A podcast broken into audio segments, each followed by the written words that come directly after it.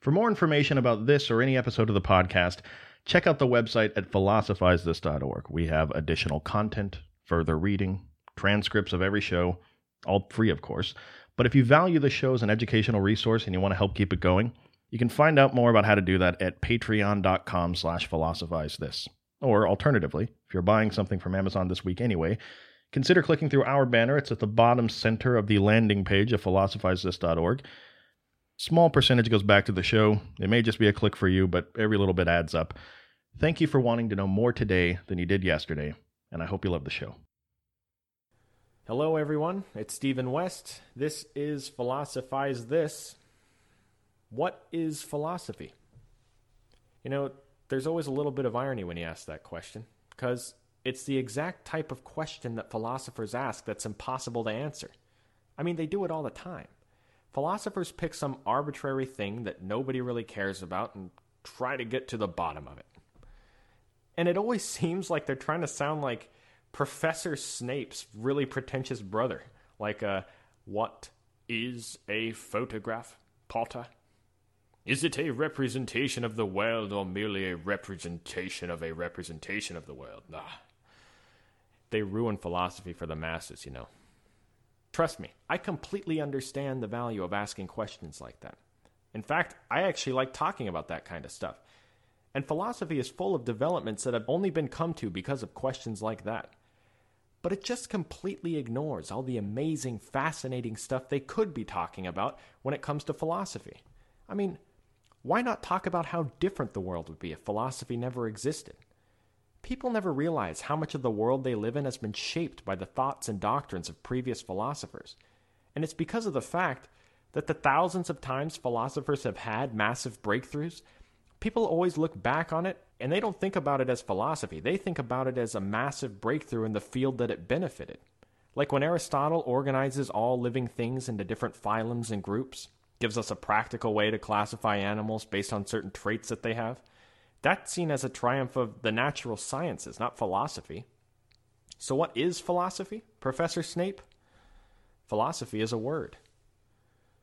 A combination of two ancient Greek words, actually. One is philo, which means to love or to befriend, and the other is sophia, which means wisdom. To love wisdom. And the guy that first coined the term philosopher is the first guy we're going to talk about today. His name is Pythagoras.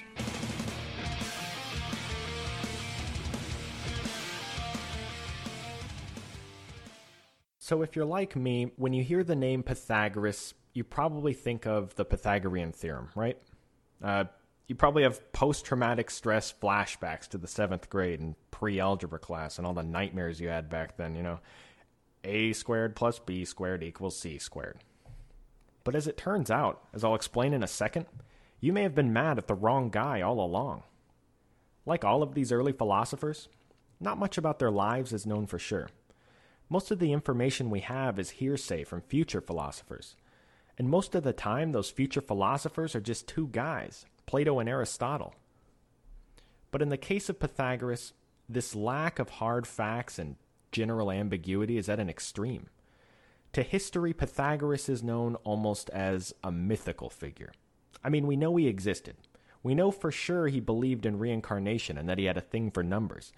But it's speculation as far as everything else Pythagoras did. See, most of the stuff we know about him was written down by his followers. Followers that were vowed to secrecy and saw him as an exalted figure like a messiah. And all that secrecy fueled a ton of speculation from people that weren't his followers which no doubt contributed to this mythical figure status that he had. But why would his followers see him as a messiah? Uh, because he named himself a messiah. And this is how I remember Pythagoras. I think of him as the crazed cult leader from ancient Greek philosophy. Now, cult leader is probably a little unfair, but only because of the modern connotation associated with the term cult leader, because he definitely was at the helm of a religious cult back then. Let me explain. Uh, Pythagoras had a love of math and astronomy that probably began when he was young, and he was visiting Egypt and Miletus. It's not far fetched to think that he would have studied under the Milesian school of thought. Remember, that's where Thales and Anaximander came from, that we talked about last episode. I mean, he grew up right next to them. He certainly would have heard about them, and he was born into the kind of social standing that would have allowed him the luxury to travel and study. But regardless of whether he studied with them or not, right around the age of 40, he started gathering together these followers who saw him as a religious sage, and he set up a commune in a town called Croton in southern Italy. A few different sources say when he first started up, he had around 300 members of this commune. And everything he's known for comes from the work he did when he was inside of this commune. But because of how unclear it is whether he himself came up with any one theory, or whether it was just one of his followers that was attributing it to his master, the brains behind the operation, historians just kind of lump everything under this one umbrella of Pythagoreanism and call it a day. And this applies to everything, even the famous Pythagorean theorem itself. Now, Pythagoras wouldn't have been offended by all this. He wasn't doing all this stuff to become famous or to leave some legacy. He was doing it simply for the love of wisdom. Now, all of his followers may have called themselves Pythagoreans, but they definitely were philosophers. Imagine being one of these cult members. Imagine Pythagoras convincing you that it's a great idea for you to join this commune he's starting up in southern Italy. It really speaks to how likable and authoritative Pythagoras must have been. Like, you know how there's IQ, which is your intelligence quotient, and then there's NQ, which is your networking quotient or your ability to interact socially and influence people? Pythagoras' NQ must have been something like Stephen Hawking's IQ. I mean, how do you convince 300 people to come worship you? This commune wasn't like, hey guys, let's live in a village and study math every once in a while. This was a complete lifestyle overhaul, a restrictive overhaul at that.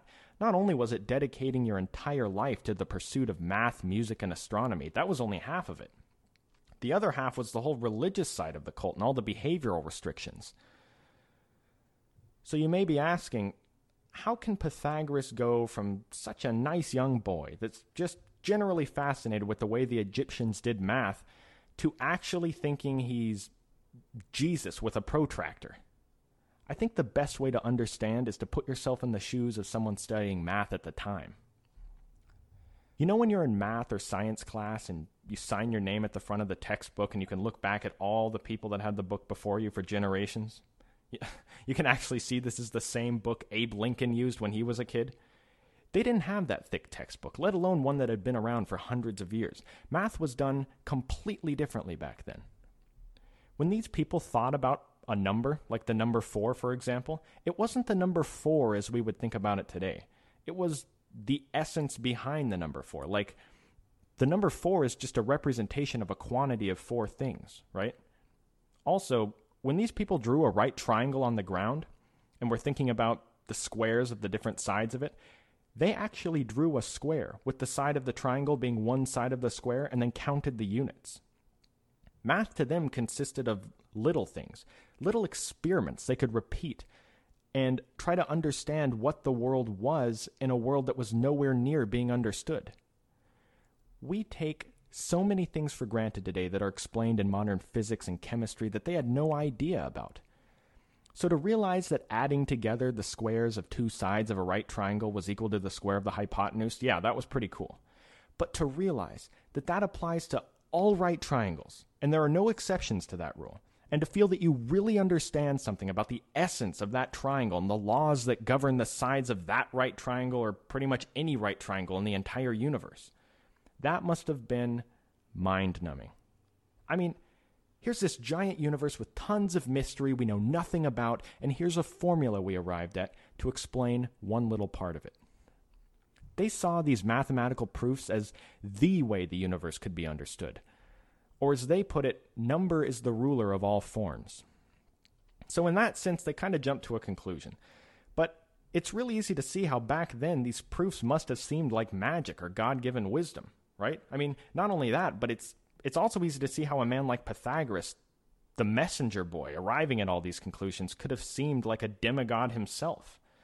The difference between Pythagoras and what we think of as a modern cult leader is that these modern cult leaders start these things up so they can have money, power, or influence over people. It's not crazy to think that Pythagoras actually thought of himself as relaying some sacred information.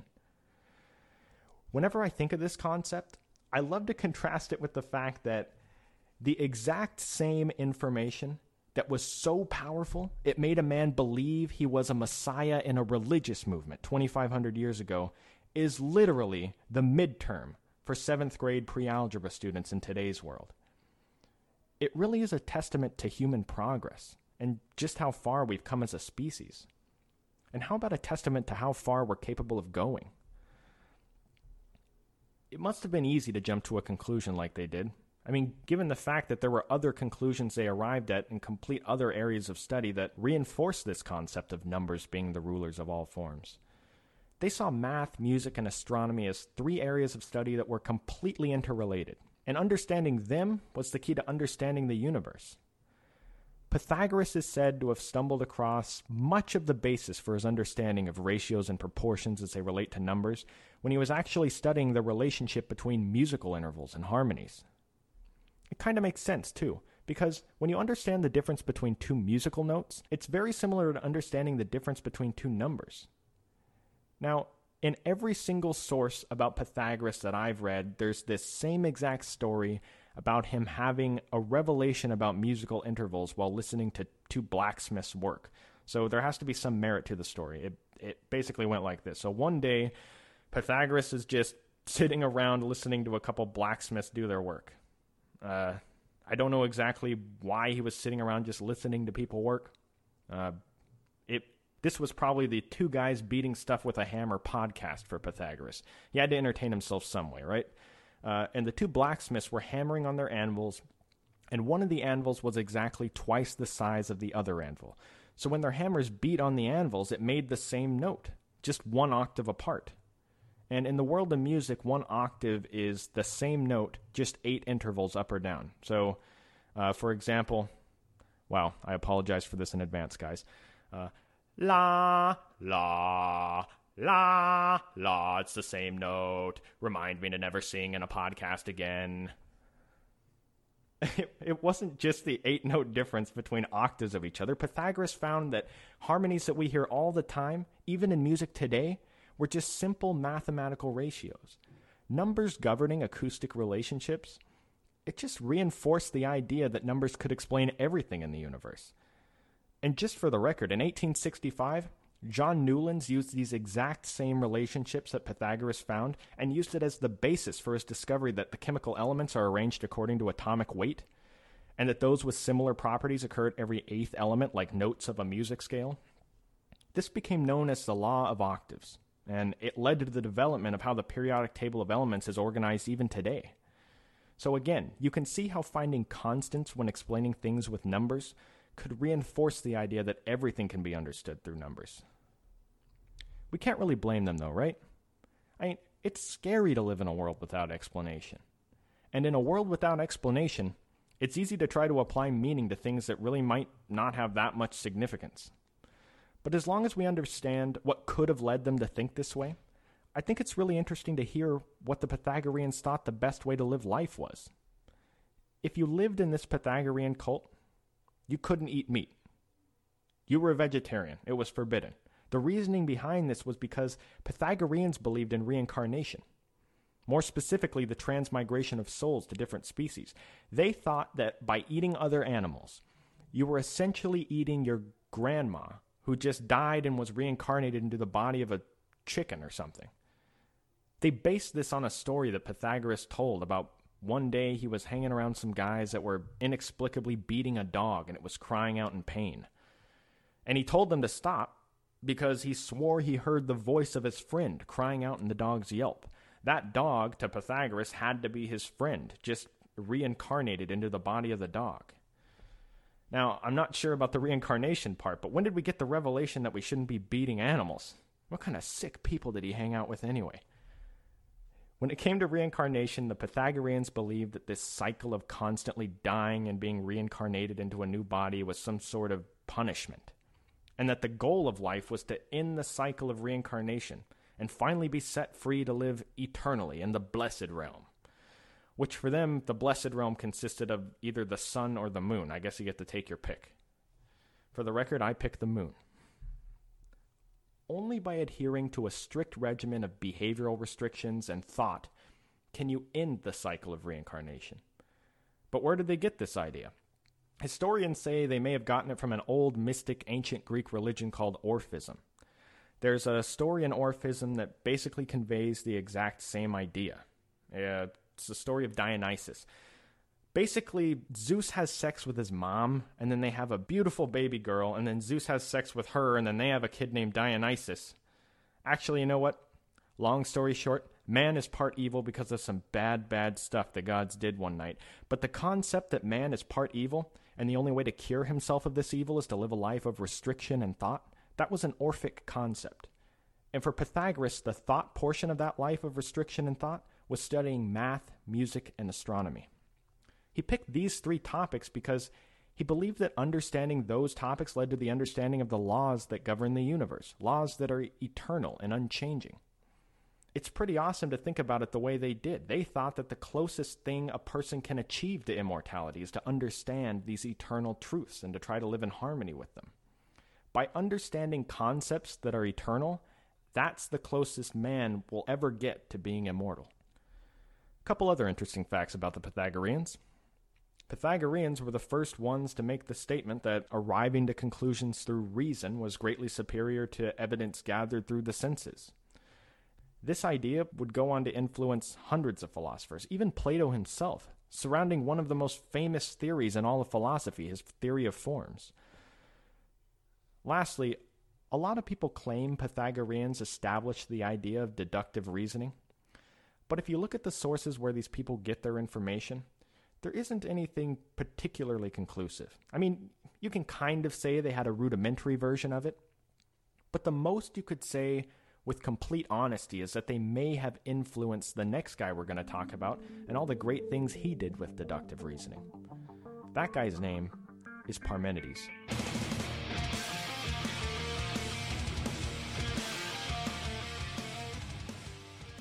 So when I think of Parmenides, I think of him as the dark, dark cloud of deductive reasoning. To the pre Socratic philosophers, Parmenides represented this dark cloud on the horizon because all these great ideas that thinkers had before him that they were so sure of, his ideas threatened to destroy all the things that they thought they knew. People like Thales and Anaximander, they tried to explain the process of how the cosmos came into existence. Parmenides tried to explain how it could never have come into existence in the first place. Philosophers before Parmenides tried to explain the phenomena we saw in the changing world, like lightning or earthquakes. Parmenides seemed to be able to prove that nothing ever changed. These phenomena didn't even exist, and that true reality was that everything was one single unchanging blob. Nobody saw this coming. He came completely out of left field with this. One day, he just tells everyone a story about taking a chariot ride in the clouds and coming across a goddess who, for some reason, decides to let him in on the secret that, oh, so all these philosophers that came before you, yeah, they're all completely wrong. And uh, here, let me give you all the real answers, Parmenides. I mean, who was this guy, Parmenides? Just completely out of the blue, he comes up with a single theory that calls into question all the things that everybody had ever thought they'd known previously. It must have seemed somewhat believable that it was given to him by a goddess, though, because it's not like he was building on the ideas of any previous thinker. This was the first time that anyone had ever brought deductive reasoning to the table in any real sense. And it was huge. I mean, just imagine being the first person to discover some other really effective way of doing something. And the way that you discovered of doing that something changed the way the whole world thought about it. Like, Imagine if you were the first guy in history to tie your shoes with the two bunny ears method. Old people would be looking at your perfectly tied shoes, resenting you. You'd cast doubt into the hearts of all the loop, swoop, and pullers that lived alongside you. You'd shake things up in the shoe tying community, that's for certain, and Parmenides did exactly that with his deductive reasoning in the philosophical world. The only surviving poem, and thus all we know about Parmenides, is actually really difficult to read because he was one of only two pre Socratic philosophers that wrote all of his thoughts down in something called hexameter verse. It's a structured, poetic style of writing that was actually pretty common at the time. Famous poets like Homer and Hesiod wrote in it. But philosophers knew at some level that talking about the nature of the cosmos and the nature of existence wasn't the most entertaining concept to the average person. It was by no means a Broadway musical. So, to try to make it more digestible to people, he wrote it down in an entertaining and poetic way so people would not only be able to enjoy the poem, but also be exposed to his heady concepts. It's actually a pretty brilliant idea. Parmenides in this way reminds me of uh, C.S. Lewis, how he wrote that masterpiece of literature, The Chronicles of Narnia. I mean, people deeply enjoy that on its own, just as a story. And then it turns out it was a it was like an allegory for Christianity the whole time. Like uh, Jesus was that weird talking lion, and Moses was that uh, that snaggle-toothed rabbit, or whoever he was. Don't quote me on anything specific, by the way. Uh, so anyway, on to his deductive reasoning and how it changed philosophy. His idea was actually pretty simple, but he phrases it in a way that makes it a little difficult to follow. He says, What is, is, and what is not, is not. So, in other words, if something exists, it exists. If something does not exist, it does not exist. And it's impossible for something to exist and not exist at the same time, right? He says that because of this, a point in time where the universe was in a state of nothing existing is impossible because things exist now, and nothing can come into existence from a place where nothing exists. So, in other words, something cannot come from nothing. We've all heard that before. And the universe must have always existed in some form and is eternal. He used to ask questions like if the universe came into existence, what caused it to come into existence in the first place? What made it start then as opposed to earlier or later? Philosophers hadn't really thought of this before. I mean, before Parmenides, they were content with accepting that they were here, the universe did exist, and everything has a beginning. So let's just try to think of some interesting explanations for how it happened that don't involve a supernatural God. He also thought that we can't speak of what is not, or something that doesn't exist. For example, to think about a unicorn is to essentially think about nothing, because it doesn't exist. To talk about a unicorn, to Parmenides, is just to be making meaningless sound because it doesn't exist. The way Parmenides sees it, if change was possible, it would first have to be one way and then change into another way that it's not right now. But we can't speak of what is not. So we can't speak of change. Therefore, change is impossible. Ah. He uses this same logic to say that nothing actually moves either, because it would have had to have been in one place first and then not in that place later, etc. You get it. Parmenides thought the universe was one eternal, unchanging, massive blob with no empty space inside that is like a sphere. And at the time, Greeks saw the sphere as the most perfect and divine of all the geometric forms. So, if any part of you is annoyed with Parmenides for coming to all these confusing conclusions, take some solace in the fact that he lived his entire life walking around in a world that he logically concluded to be a complete illusion. A world where change and movement is impossible, so doing anything, as far as he saw it, was absolutely pointless. The picture Parmenides paints begins to look familiar, right?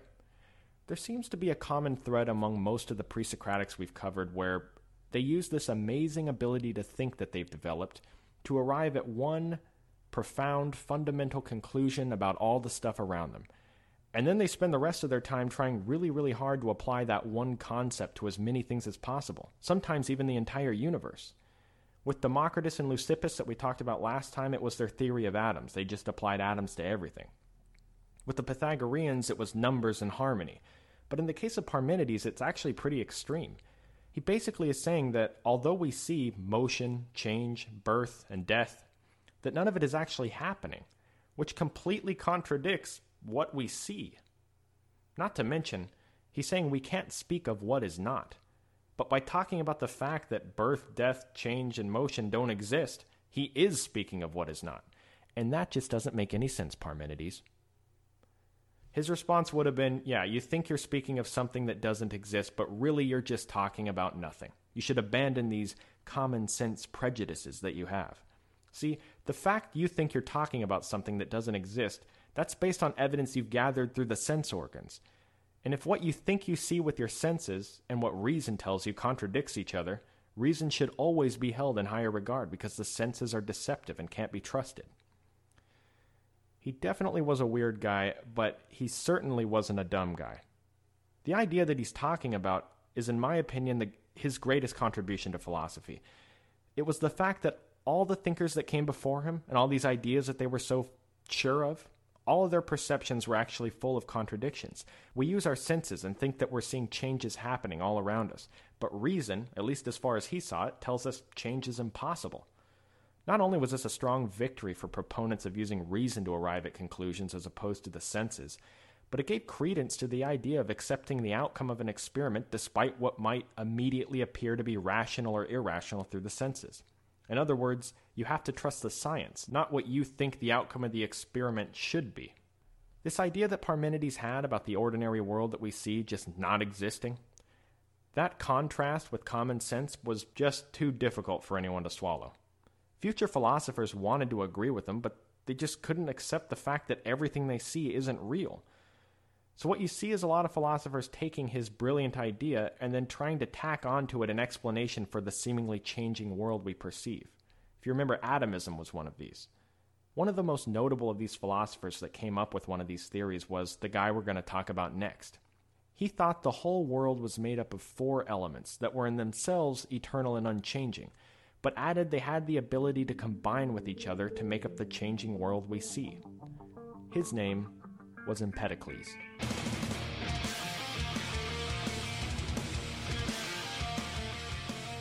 So, according to Empedocles, he was an immortal god among men who had been given his divine status because of all the knowledge he'd gained through extensive thought during his life. He'd walk around everywhere in this ridiculous outfit a purple robe, a giant golden belt, bronze shoes, and a wreath around his head like he was the Delphic oracle. And he did it on purpose. He said when he walks through a new town, he wants people to see him and wonder what he's all about and follow him around in the thousands. And it worked. If someone didn't agree with him or questioned him, they were complete fools. You see, apparently, he was a god, you guys. And he knew of a time a long time ago when man experienced a golden age, when all men lived happily together and there was no turmoil in the world at all. The bad news was, all men at first were gods. They just lost their immortal status and were put here on earth. The good news was they all had the ability to become gods again. Conveniently for them, all they had to do was follow Empedocles around and think really hard about stuff. Like I said before, he agreed with Parmenides that the universe is eternal and that nothing is ever created or destroyed. He just tried to find a compromise that would account for the seemingly changing world we see every day with our sense organs. He claimed there were four elements air, water, fire, and earth and that all things are just different recipes of different quantities of these four elements. Combine his ridiculous superhero like getup with his earth, fire, air, and water with his views on the forces of love and strife that I'll talk about later, and he begins to sound pretty familiar. Oh!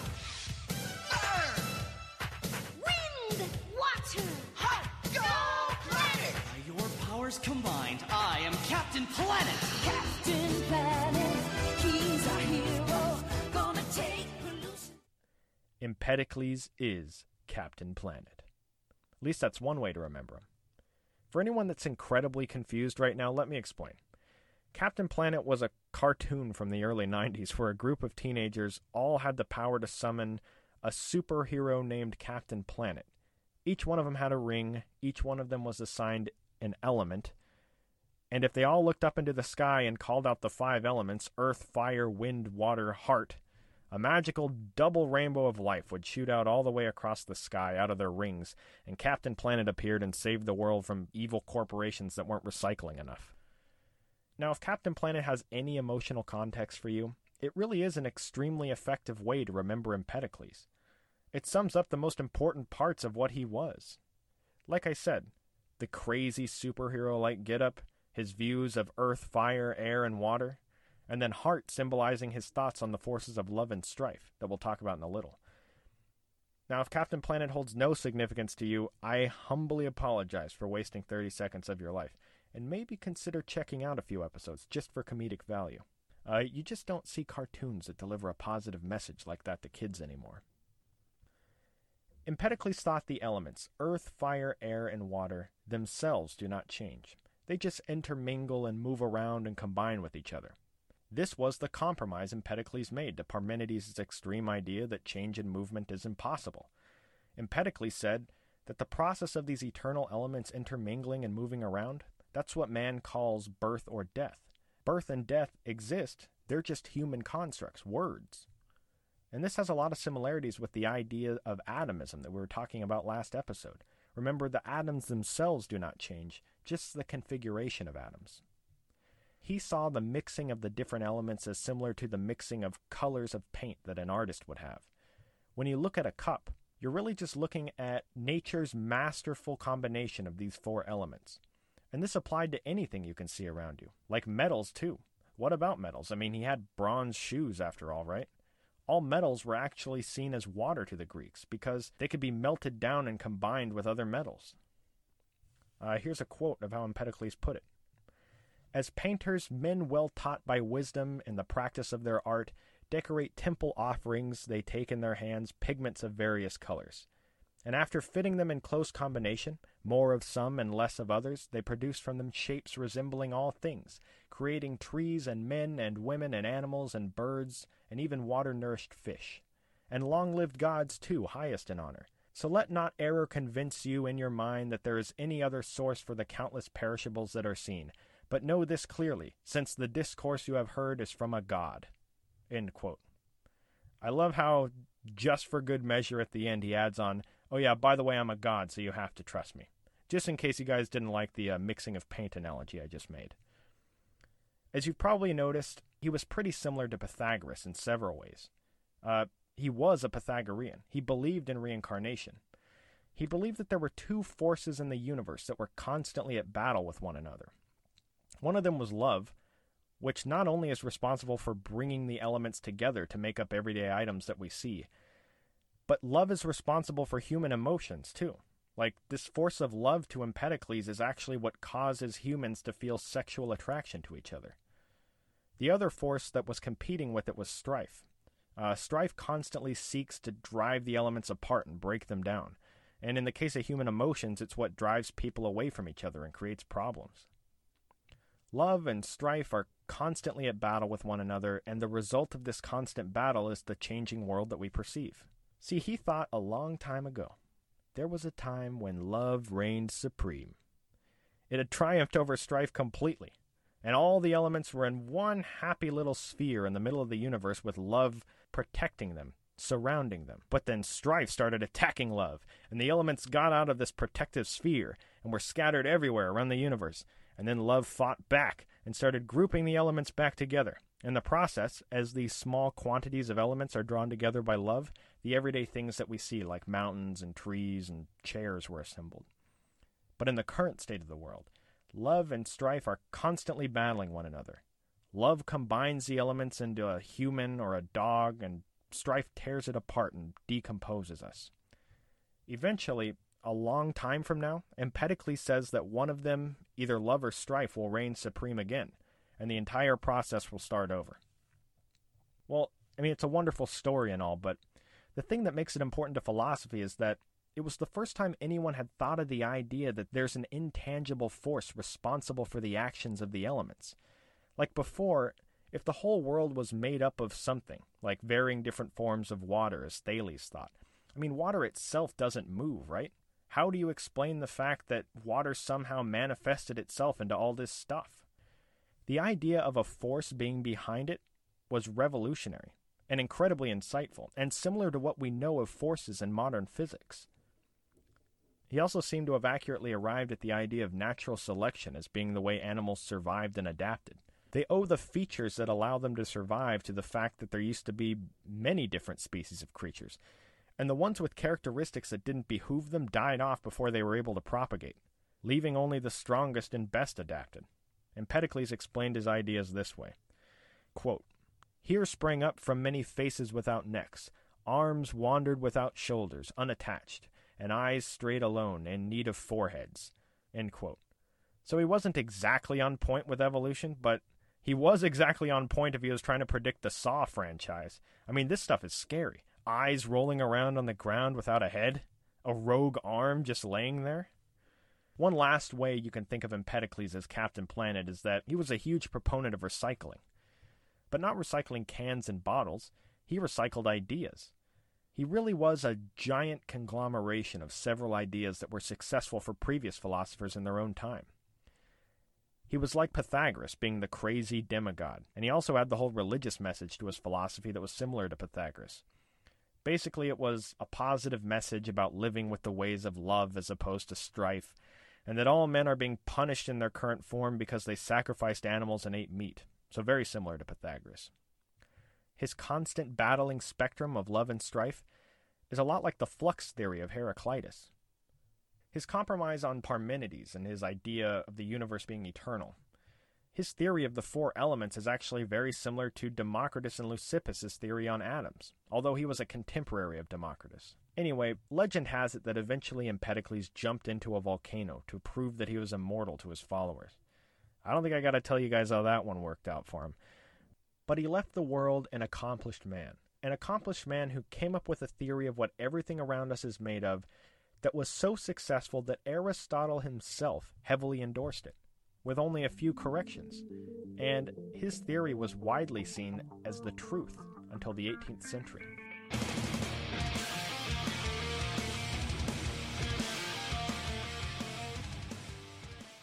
So we started out by talking about the word philosophy, to love wisdom. Pythagoras always talked about studying things and seeking knowledge not for the practical benefits of that knowledge. Like he thought you shouldn't learn geometry just so you can build houses better, or learn music just so you can play the guitar and get a girlfriend. You should pursue knowledge for the wisdom and the wisdom alone. And there's a certain nobility to that. For me, it reminds me of this podcast. I mean, I do it to bring others happiness and maybe to spread ideas in a world that needs them. But what about you? Philosophize this. Is there anything you do that isn't for the return you get? Whether that's working for money or loving someone just so they'll treat you nicely back? Is there anything that matters to you so much you do it for free, indefinitely?